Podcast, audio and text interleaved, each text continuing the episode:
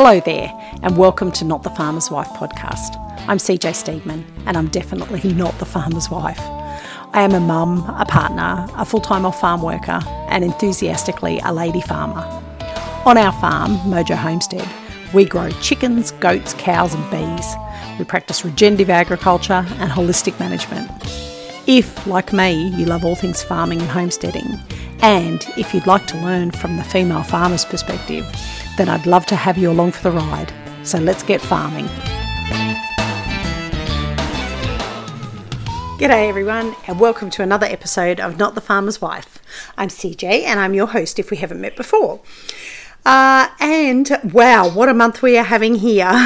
Before we get into today's topic, which is bees and other pollinators, because I do love myself some bees.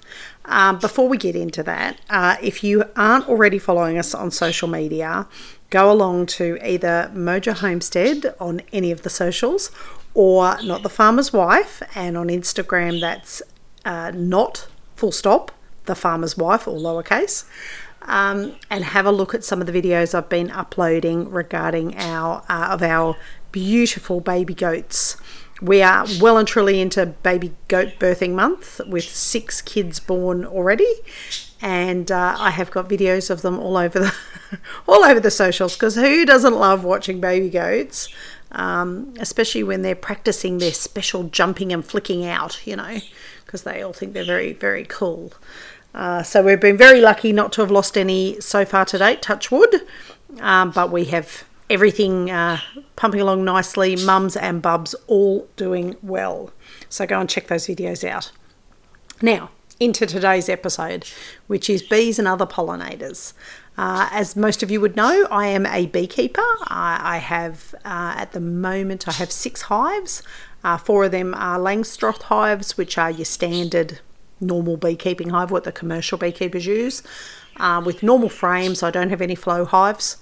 Um, and I also have two um, Kenyan top bar hives, which are a more natural form of beekeeping. Um, and I've got two of those. And uh, this year I am planning to expand and make some changes and clean some things up. I've got a lot of work to do in the bees this year. Um, the last couple of years, particularly our wet years, I've kind of just let them pump along and do their thing. Uh, but this year we've got some changes, so keep your eyes peeled for that too. So, bees and other pollinators. Now, for those of you that are gardeners, you would know that without our lovely pollination friends, we'd be screwed. Our gardens would be completely fucked, and I have been in that situation where my garden has. Uh, yeah, been pretty bad, and I'll discuss hand pollination later. Uh, but uh, for those that aren't aware, here's I'm going to rattle off a list that I have prepared uh, of in Australia what I think is a fairly comprehensive list of the main pollinators. So, obviously, we've got our European honeybee, which is the kind of bee that we keep in our hives. Uh, we also have bumblebees. They're not native to Australia, um, or at least I don't think any species of them were, uh, but they have been introduced, and I have seen one once, and they are the cutest little things ever. They look like your typical cartoon bee with a big fluffy ass. Um, stingless bees, which I am fascinated by, but unfortunately live in the wrong area. Most of our stingless native bees in Australia um, like a warmer climate than what I live in. I can't really blame them, uh, but I would love to have. You can you can actually keep stingless hives um, where they do produce honey. They just don't produce as much honey as uh, what our European honeybees do. Uh, blue banded bees, which I have seen before once, and it was so cute. I actually thought it was a fly, but it was a blue banded bee. Uh, carpenter bees, uh, which also are, are, good contributors as far as pollination. Uh, solitary bees, I won't go into all the solitary bees, there's a whole bunch of different ones, but um, solitary bees don't live in a hive, they just live in a, a basically some rotted timber or leaf matter, or um, you see a lot of bee houses that people sell. Which watch this space. Mojo Homestead is hoping to move into that as well, um, where you can set them up in your backyard and encourage a bee to take up um, home in your own backyard. Um, hoverflies, which so it's not just bees that that are our pollinators. Hoverflies, butterflies, and moths are both pollinators as well. Um, birds, certain types of birds, like lorikeets, are um, pollinators. They'll go from flower to flower and introduce pollen from one to the other. And there's a whole bunch of different flies as well, including blowflies. So, as much as we hate blowflies, and God knows we get enough of them here, um, they're actually a useful pollinator. So, it's hard to hate them that much. Um, ants pollinate as well. They do it inadvertently, usually by transporting things. Wind, because that's how a lot of plants are actually pollinated, is the wind picking up flowers or seeds or pollen from, from one area and moving it to another. Bats, believe it or not, our fruit bats, flying foxes, are, are able to help pollinate certain plant species, uh, particularly those with larger night blooming kind of flowers. And beetles. Beetles uh, also, because they visit flower to flower, they transfer um, pollen across um, when they're looking for nectar. Now, the one that I haven't mentioned yet, which is what I wanted to save till last, is wasps. Now, I don't know about you, but I hate wasps. I've been stung so many times and I always react really badly to a wasp sting. So I'm not a fan. Um, I, I think I have a poster somewhere that you know, has a picture of a honeybee and it says cute, we love. Uh, a picture of a bumblebee and it says even cuter, we love even more. And then it has a wasp and it has this is a you know soul destroying, you know, kill it at all costs kind of thing. Uh, but but we shouldn't really because wasps have their place in in the you know in our lovely diverse um, environment. And if you want to see something really interesting, go and see how a fig flower is pollinated and turned into fruit. Um, because it's very interesting. It may turn you off eating figs forever. Um, if you're vegan, you probably won't want to eat a fig. Uh, but to me, I think it just makes it amazing sense that this wasp has developed a way to go into the flower, basically die and turn into a fig. I think that's awesome. Anyway, the handy helper won't be doing that because he's actually allergic to figs. So we don't even have any figs here. Anyway, they're the ones that that are our pollinators. So it's not just bees that we're talking about. We're talking about all these other things, um, and certainly um, the solitary bee homes and bee and bat boxes are two items that I'm looking to stock on my Amazon store. So watch this space. I'll let you know if I get them in. I'm just trying to find the right supplier. I don't want to just buy cheap, crappy, nasty ones that are going to fall apart. Uh, I'd rather go the slightly more expensive and slightly more sturdy route. But we, we have a lot of bats here on the farm, so I would like to get some bat boxes up and running.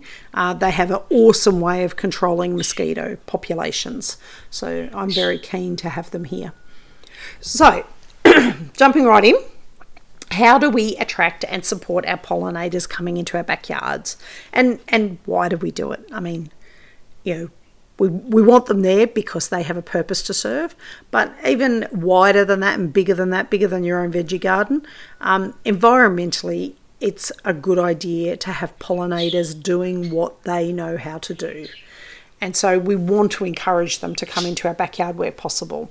Now, please don't ever be afraid of um, of honeybees coming into your backyard.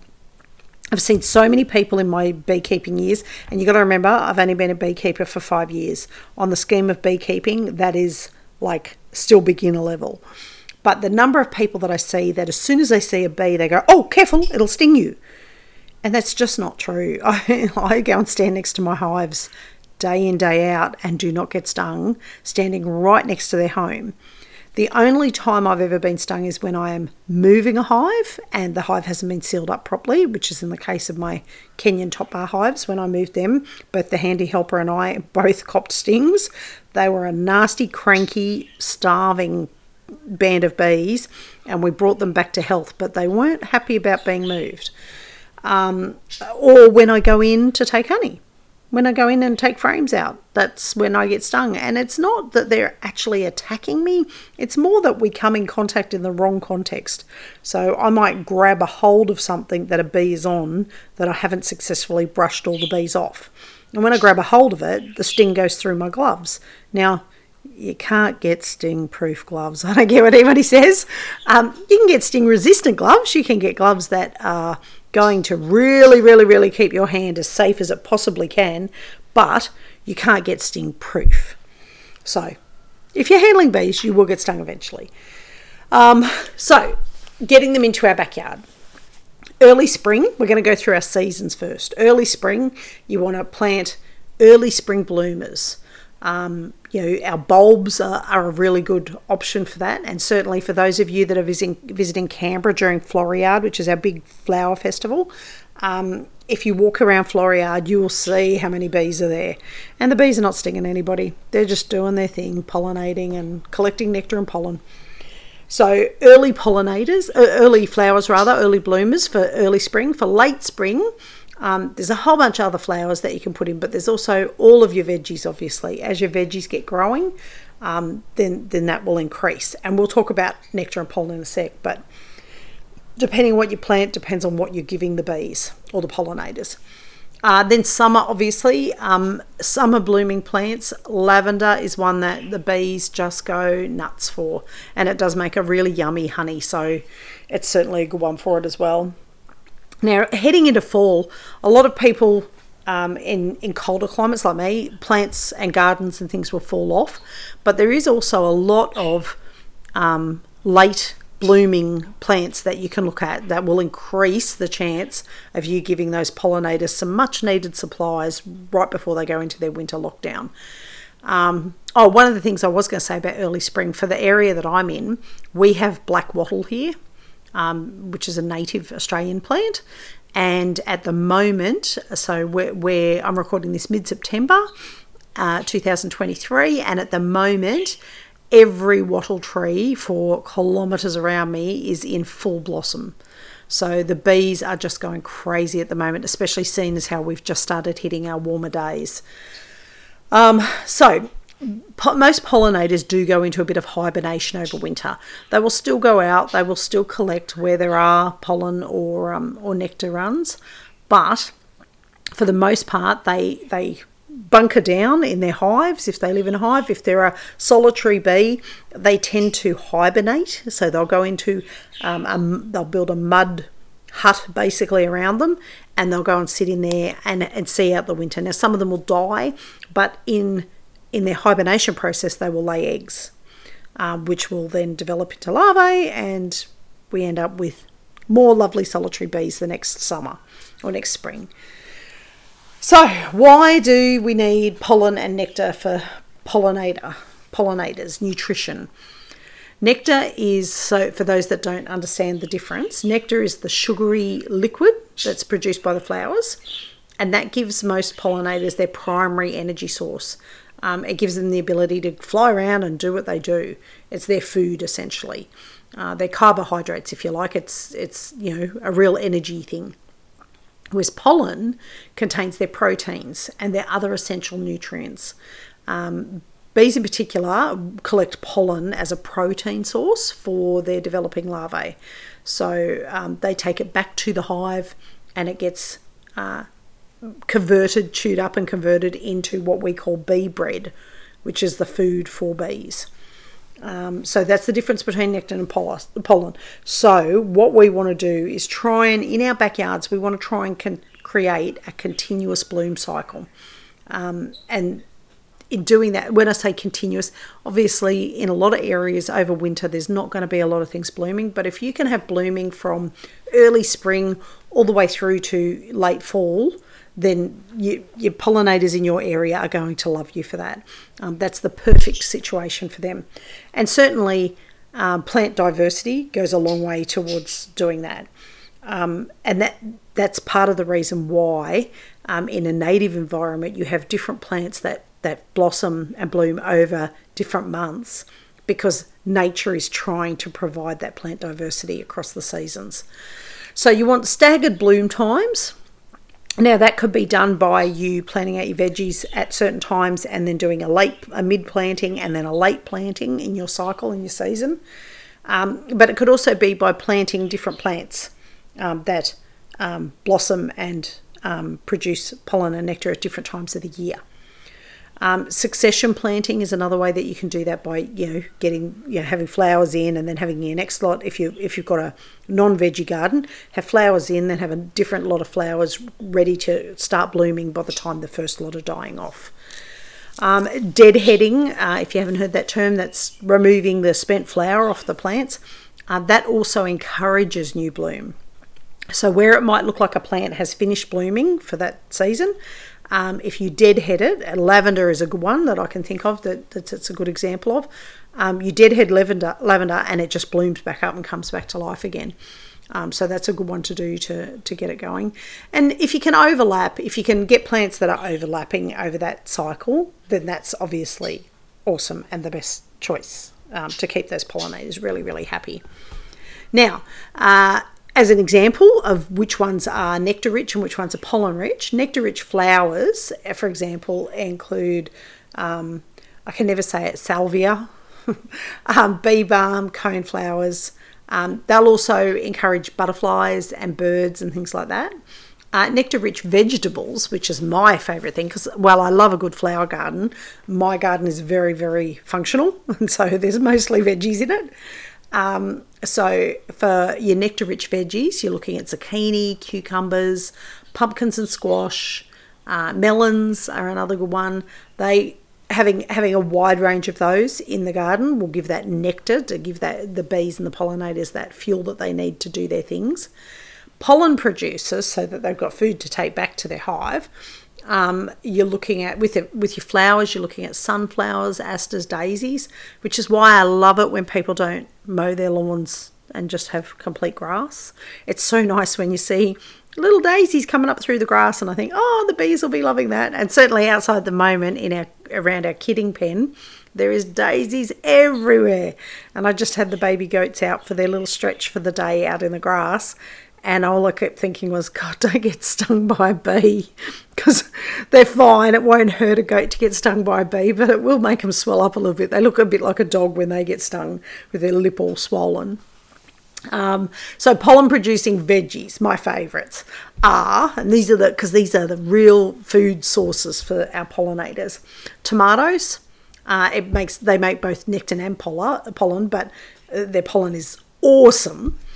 Uh, peppers, so um, capsicums, peppers for Americans, capsicums for us Australians. Um, uh, they produce a lot of pollen, which is great for, for bees. Eggplants, which I've tried growing a few times and I, I managed to grow those tiny little ones, but I can never grow the really big ones. Uh, but they they also have pollen and nectar. Uh, squash and pumpkins, um, which have these plants, they're plants, and we'll talk about this later about the male and female flowers. Um, uh, so they're really good for bees as well. And oh my God, squash and male and fe- female flowers. We'll talk about it later. Um, and cucumbers also they're, they're a nectar and a pollen. So if you could grow tomatoes, um, what do we say? Tomatoes, eggplants, and cucumber, your pollinators are going to absolutely love you because they're going to have the best of both worlds.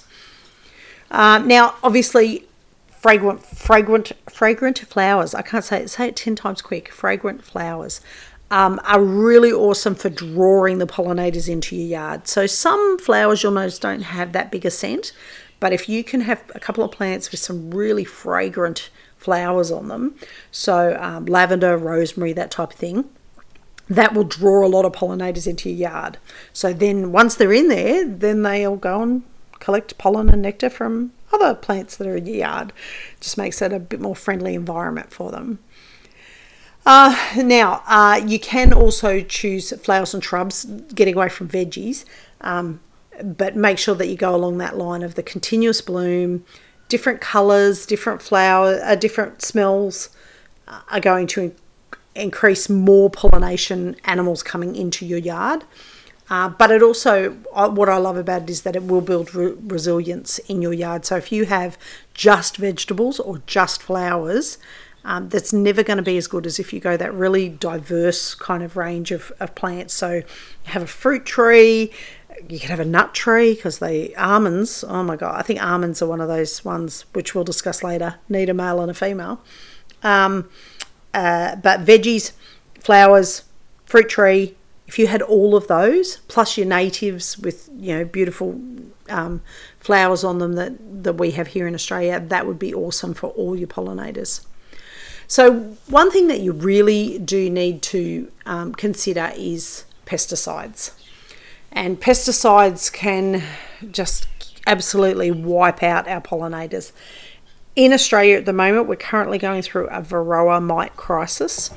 Um, we did not have varroa mite up until I think it's about 18 months ago now, and varroa mite has made its way to Australia. Came in on a shipping on a shipping vessel on a container. a nest came in that had varroa mite. And since then, we have been struggling to try and stop the flow and try and stop the varroa spreading. Um, I think we've lost the battle. I think um, DPI, the Department of Primary Industries, hasn't said it yet, but I'm pretty sure we're at a point now where we have lost the battle. It came into a port in Newcastle. It's now within New South Wales. There are probably about 20 spots around the state where there is varroa mite. Um, and the problem is when there's varroa mite and it, the current um, system that the Australian government's taking on it is to burn any beehives that have been tested as positive to varroa mite, but also any beehives that fall within the red zone. And I can't recall the exact number of kilometres, but it's basically within five to 10 kilometres. If you are within that zone of where a beehive has been identified with varroa, they're burning all the beehives. They're just locking the bees in and burning them. Not testing them, so you could have no varroa mite in your hive. Oh, well, they, they are testing them, I shouldn't say that, but the testing is irrelevant if you fall within the red zone. Uh, then outside of the red zone is the purple zone. If you fall within the purple zone, then you have to do a lot more monitoring a lot more testing, um, and they are watching very intently.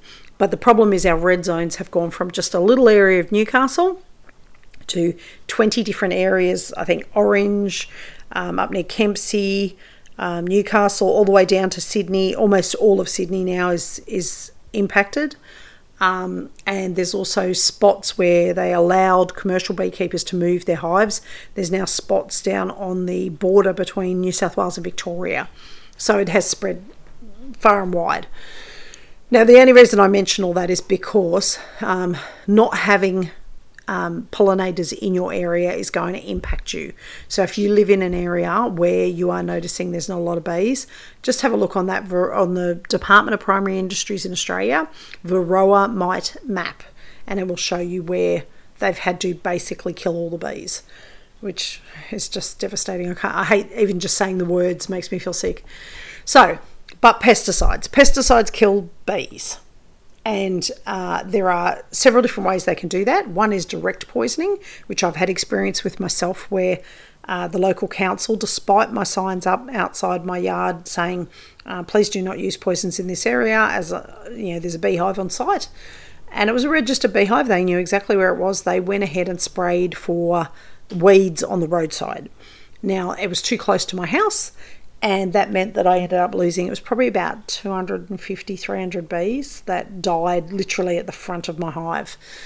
Um, so that's direct poisoning um, from pesticides. Uh, then there's the sublethal poisonings. So pesticides that don't actually kill the, the pollinator but will impair its ability to forage navigate reproduce.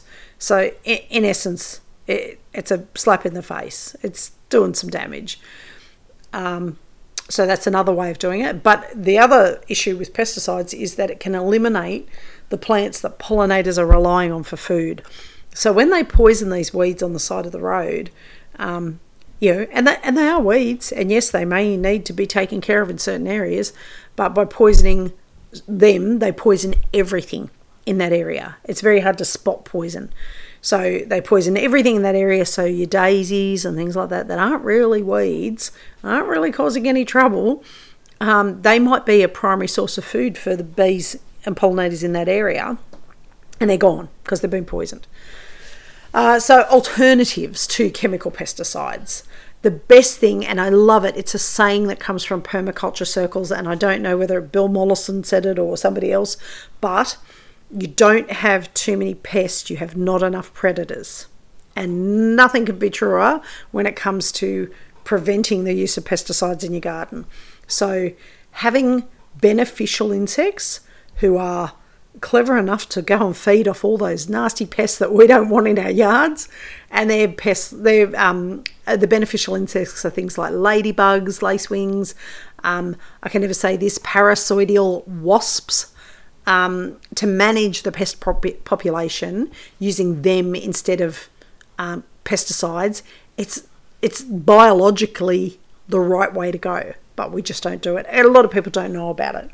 Another way is um, organic or natural products, so things like neem oil, uh, diatomaceous, I can never say that word either, diatomaceous, I'm struggling with all words today, diatomaceous earth, or insecticidal soaps. So things like making up like a garlic and um, laundry liquid spray um, to control aphids and things like that. There's other ways that you can get around it without doing your pesticides. And of course, for those that are really into their gardens and way more experienced and knowledgeable than me, um, companion planting. You know, there's so many different plants that you can plant alongside of other plants that will stop those pests coming in. Um, and that means you don't have to use the pesticides, which means your lovely beneficial uh, insects and your bees and other pollinators will all come into your garden and love you to death. So, one of the best ways of doing that is to really monitor your pest populations, and that means spending time out in your garden, which, hello, no brainer. How good would that be? I would set up a table and chair out there, and if I had internet out there, I'd sit out there and do all my, my online work sitting in my garden. I love it out there. Um, monitoring your, your garden for signs of pests and any damage, because you may not see the pests, you might see the damage they leave behind. Then using regenerative practices like crop rotation, um, proper watering to make sure that you're not encouraging kind of um, sluggish, mouldy conditions, um, and ensuring soil health because a good soil health will Im- make a good plant, a good healthy plant, and a good healthy plant is much better at fighting off pests. Um, mechanical controls like um, uh, row covers and um, hand picking the pests off the animal when, off the plant when you see them. That's a gold one as well. Um, we I certainly in the past have used cabbage moth, cabbage moth decoys. So it's basically a white butterfly or moth that um, or it's it's a pest to a certain uh, it's a it's a predator, sorry, to a certain pest that gets onto your cabbages, and you stick the pretend one that's stuck on a metal rod in the ground next to your cabbages, and it's supposed to stop them getting to it, and it certainly did. It worked, so I, I like that kind of method. Um, and then, of course, there are some pesticides that you may need to use, but at this stage in my garden, I've never used a pesticide. Very proud of it, and you know, it, we may not have had the best and fanciest crop every year. There might have been a few blemishes on things, and yeah, maybe we didn't get as many uh, fruit or vegetables as what we were planning. But I still like the fact that we haven't had to use it. Um, and then, of course, by doing all this encouraging of bees and pollinators, you're going to, by default, encourage those beneficial insects. Now, the beneficial insects I, I love. We had um, on the small farm, we had an orchard that had lots of apple trees. And we had a huge problem with codling moth. Um, the people that had lived there before us had essentially just let the fruit drop on the ground and rot. And that's that is a crisis in itself. But that was a way of encouraging the pests because they had a food source. So obviously not letting fruit drop to the ground and just rot is a good one, but the codling moth was already there when we got there. So I uh, bought a sheet of parasitic wasps larvae. And when I say a sheet, it's like a paper sheet and it's got the larvae stuck on it. It's like they've imprinted it into the paper and you stick it to your tree. So we just stapled the paper to the tree essentially. And the wasps hatched out of the paper in the right you put it at the right time and they hatched and they eat i think they eat the codling moth or they they do something to the codling moth and it just wiped out the codling moth problem seriously we had some really awesome apples that year it was i could not believe how quickly it worked uh, there was no need to kind of have like multiple years of this to, to kill the codling moth they just wiped it out within the space of a couple of months so i was pretty impressed with that so you've got your natural predators, uh, which are the beneficial uh, insects uh, that prey on the on the pests. So like your ladybugs, for example, they'll feed on aphids um, and mealybugs, things like that. Um, then you've got your biological balance, which is you know ensuring that your uh, soil is healthy, that you've got the right structures up. You might do your companion planting, um, having that kind of environment. That's your biological balance. So, natural predators, biological balance, and all those wonderful insects come into your yard and will do their thing. Now, there are a couple of others. I've got a list here. So, the ladybugs will feed on aphids, scale insects, and mealybugs. Lacewings, I don't even know what lacewings are, I've got to be honest. Isn't that interesting? They um, they consume aphids, spider mites, and caterpillar larvae. You go, lacewings. I like you. I hate caterpillars. I mean, I'm sure they have a purpose. I just don't want them in my veggie garden. Um, your uh, parasitoid, parasitoidy, sodic, parasitic wasps, which lay their eggs or on or inside the pest insects, eventually killing them off. Ah, and that's so that's what they were doing with the codling moth, laying it. I think they were taking over where they would lay their larvae. They would lay their eggs, and their larvae would eat the codling moth. Awesome. Love the way it works. Um, and then your predatory beetles. Uh, that'll kill things like aphids, caterpillars, and beetle, other beetle larvae. Um, and obviously, we've already discussed having that plant diversity and avoiding pesticides are a great way to get those beneficial insects into your garden. Now, I'll discuss some other things further down um, later on. We'll talk about um, habitat encouragement uh, for different uh, pe- beneficial um, pollinators and, and insects.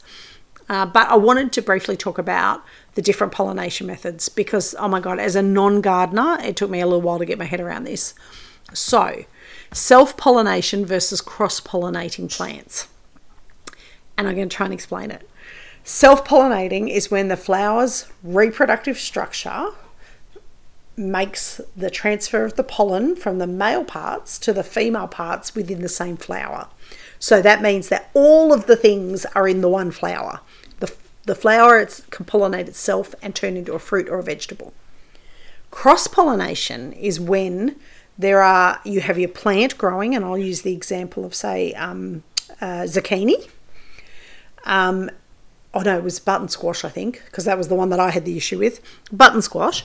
And on the same plant, you will have a flower that is a male flower and a flower that is a female flower.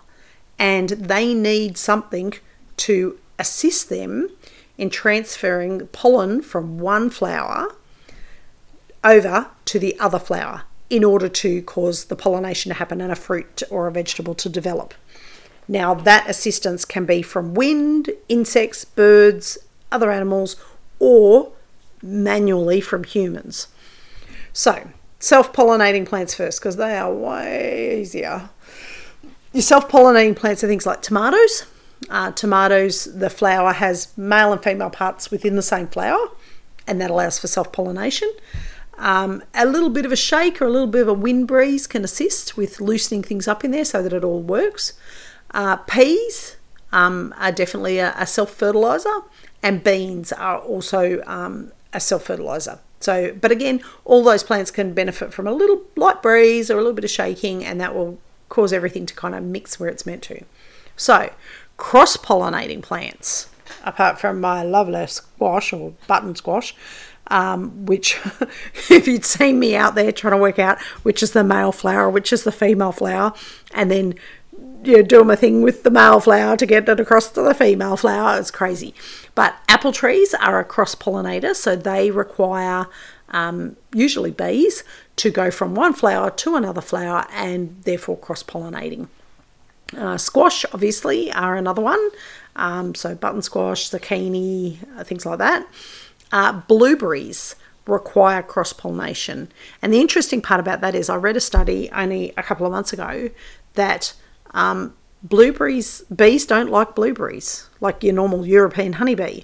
Luckily, bumblebees are a super, super effective pollinator of blueberries. Who would have ever thought?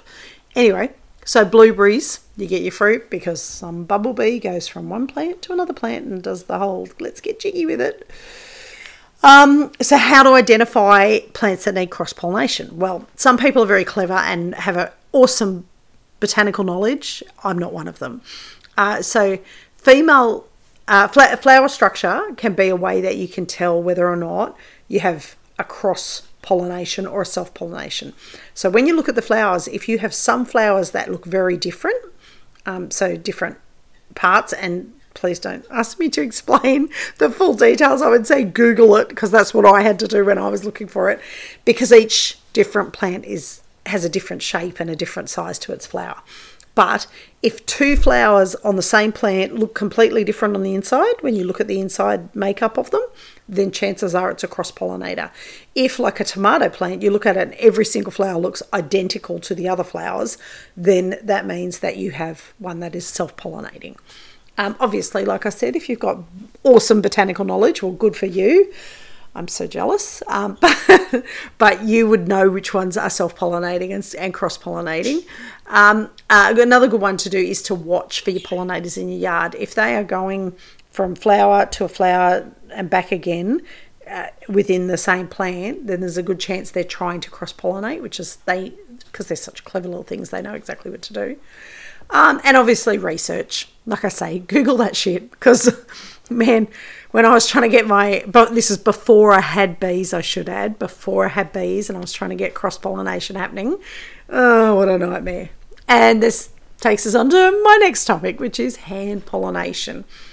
So, hand pollination is necessary when you don't have a natural pollinator or they're scarce and your plants are flowering but they're not setting fruit. So, the fruit is not developing. It's just a flower there and no fruit coming out of the other side. Now, there's lots of reasons for it, um, but the main ones, and unfortunately, this is why I mentioned the varroa mite crisis. There'll be certain areas within New South Wales at the moment where, if you live within those areas, you are going to find that you have a very, very low pollination presence in your area. So, check if you live in Sydney, if you live in Newcastle, Kempsey, down on the border of, of Victoria and New South Wales, out at Orange chances are you're going to be having some problems with pollination this year. So, um, limited pollination presence is the number one one. Controlled breeding is another one for hand pollination, why you have to go to hand pollination. Now, that could be that you've got two different plants, and this is for my groovy little full time gardeners. Um, two different plants and you want to cross them over. So, say a tomato, and you've got a really good tomato here and a really good tomato here, and you want to breed those two tomatoes together to make the hopefully the best qualities of each come through into the into the baby plant. So controlled breeding would be a way why you would do hand pollination. Low fruit set, which is when the flowers are abundant but the fruit production is low, which is what I was having the problem with, and the fact that I didn't have a lot of bees at that time. Uh, and protect, protected environments. So if you're building, if you're growing only in a greenhouse or an indoor garden, then it might make it hard for natural pollinators to get in. And so you might have to look at hand pollination in that in that circumstance. Now, how do you hand pollinate? How do you make two flowers have sex? Hmm, it's interesting. So I never thought of it about it that way, but that's exactly how it is.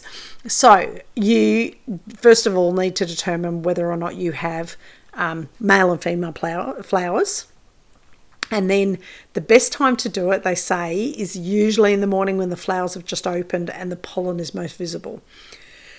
I they say use a small brush online, but I used a cotton bud because that's all I had to hand. So a cotton bud, and I literally brushed the anthers, uh, which is the pollen producing part of the flower, to pick up the pollen, and then I moved the cotton bud into the female and rubbed it on, and it's the stigma in the flower that's the female part.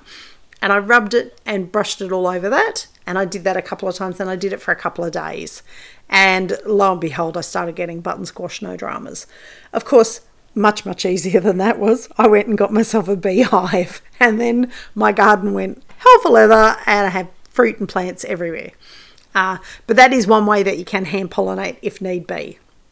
Again, a little bit of a shake of some plants is enough to, to you know, the wind is enough. I think corn rely on wind in order to do that. Uh, but if you have to do it, you have to do it. So, yeah. Now, habitats for our pollinators. This is, I think, this is nearly my last. Let me have a look at my list. I know I've got a couple other things, but but your habitat. Habitat is really important. So, and I say this uh, in relation to in, inviting bees into your backyard. Um, there's some gardens you can refer to as bee lines, which is a pathway like of, of plants, so a line of plants that encourage pollinators without any obstacles. So having, uh, say, a hedging or a bordering around the property where they can just go from pl- from flower to flower, completely unhindered and without having to go round or have a gap in between the garden beds. Uh, plant clustering, having having clusters of plants that are the same type of plant. Um, it makes it easier for the for the pollinator to go and collect all the pollen from that one particular plant and do its cross pollination if it needs to in that case. Uh, layered planting, so different heights, uh, because depending on the weather and the day, bees will um, come out and they'll zone to a certain height.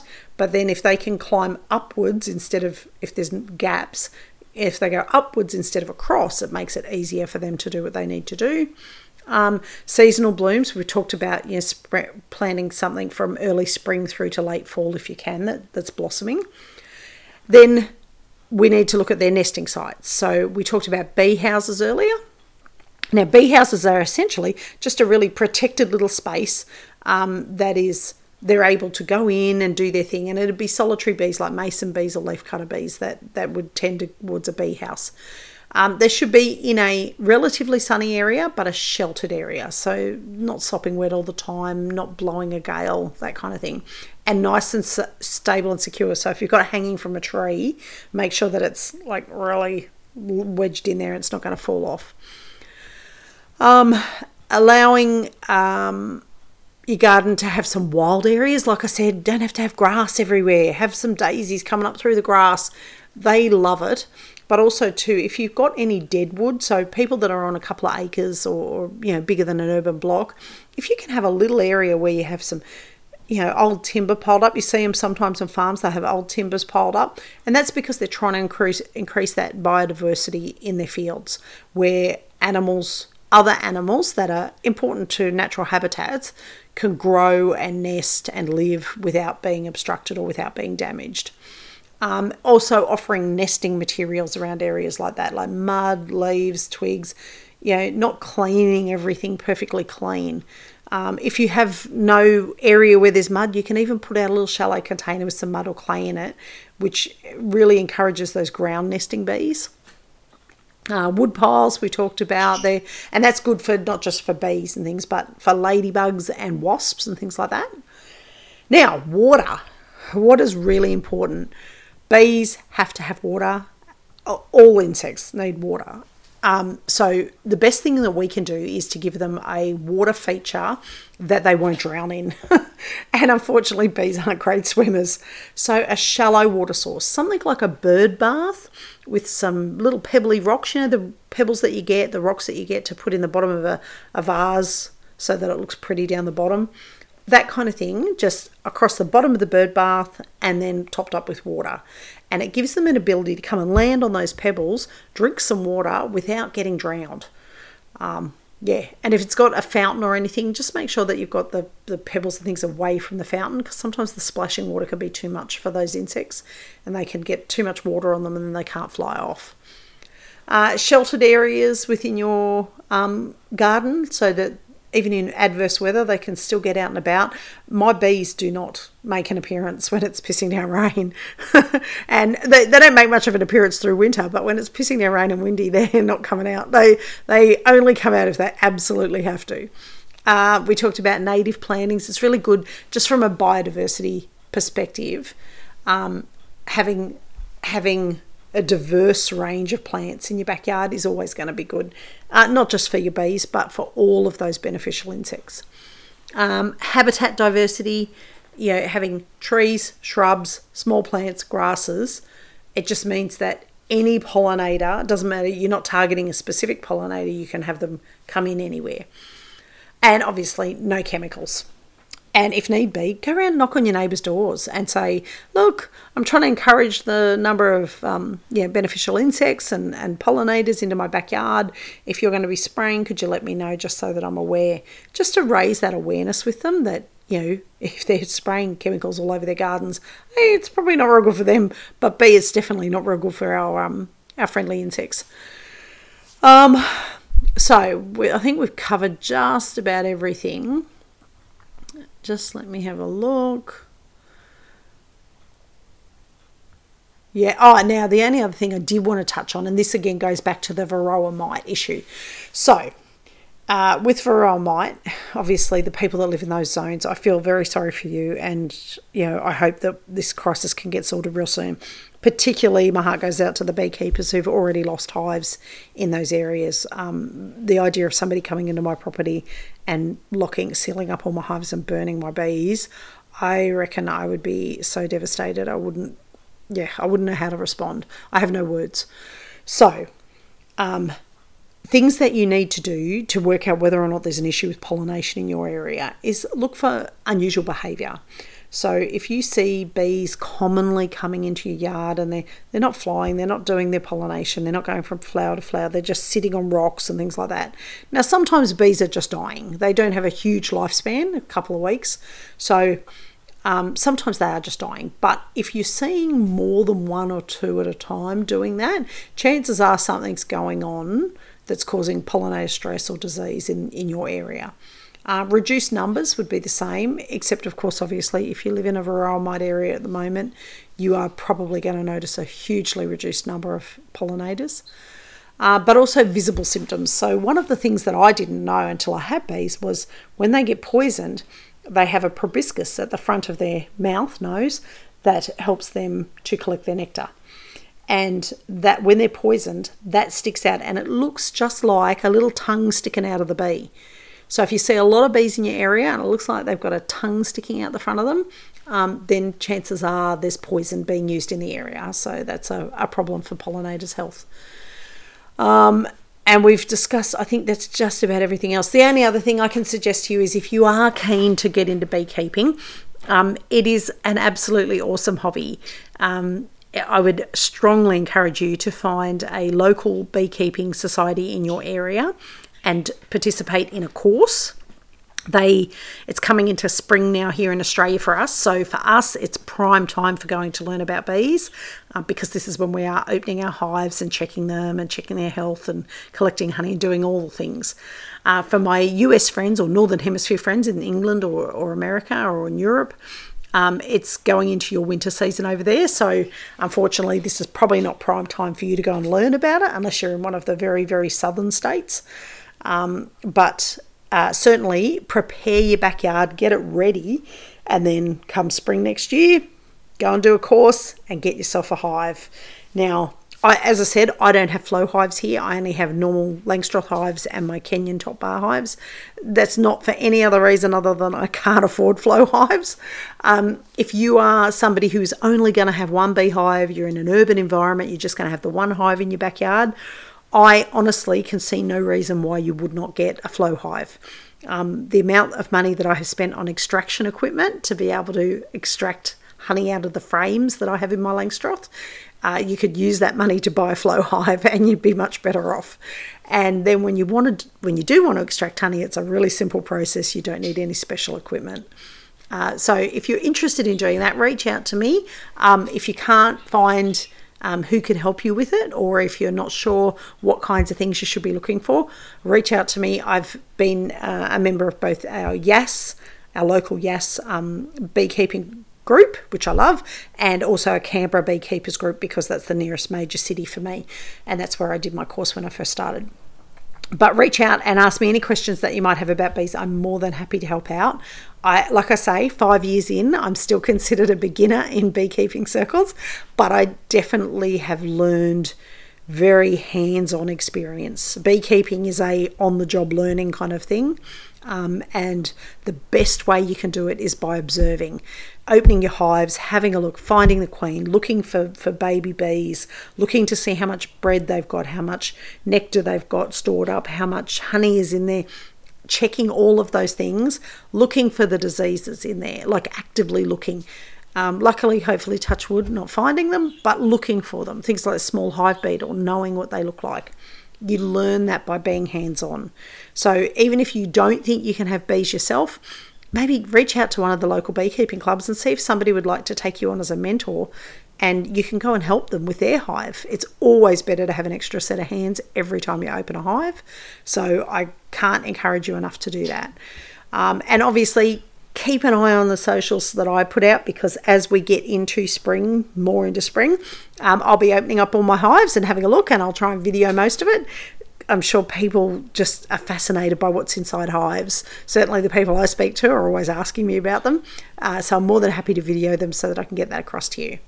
Now, I also want to say that I, and I'm hoping it's going to be ready this week.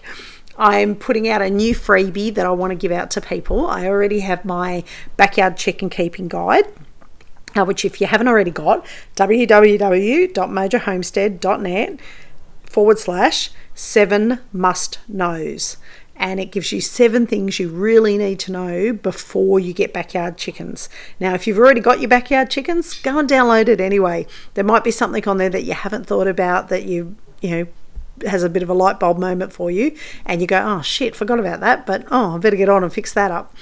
Uh, so I'm putting out another freebie and this one's going to be about bees, and it's going to be about what you need to know before you start getting a beehive in your backyard. And it's going to be uh, www.mojohomestead.net forward slash bees, B E E S 101. So bees 101 and you'll be able to download a guide there that will tell you the things that you need to consider before you move to that next stage of beekeeping where you get yourself a hive for your backyard. Anyway, let me know what you think, and otherwise, I will see all you lovely folk um, next week when I think I don't even can't even remember what we're talking about next week, but we're talking about something to do with birth month. So we'll talk then. All right, bye for now, everyone. Thanks so much for listening today. I hope you've enjoyed our time together. If you did, I'd be so grateful if you left me a review. I would also absolutely love it if you tagged me in your next post on your favourite socials at either Not the Farmer's Wife or Mojo Homestead. And don't forget to get your free guide to backyard chicken keeping at www.mojohomestead.net backslash seven must knows. And remember, grow the life you want to live. See ya.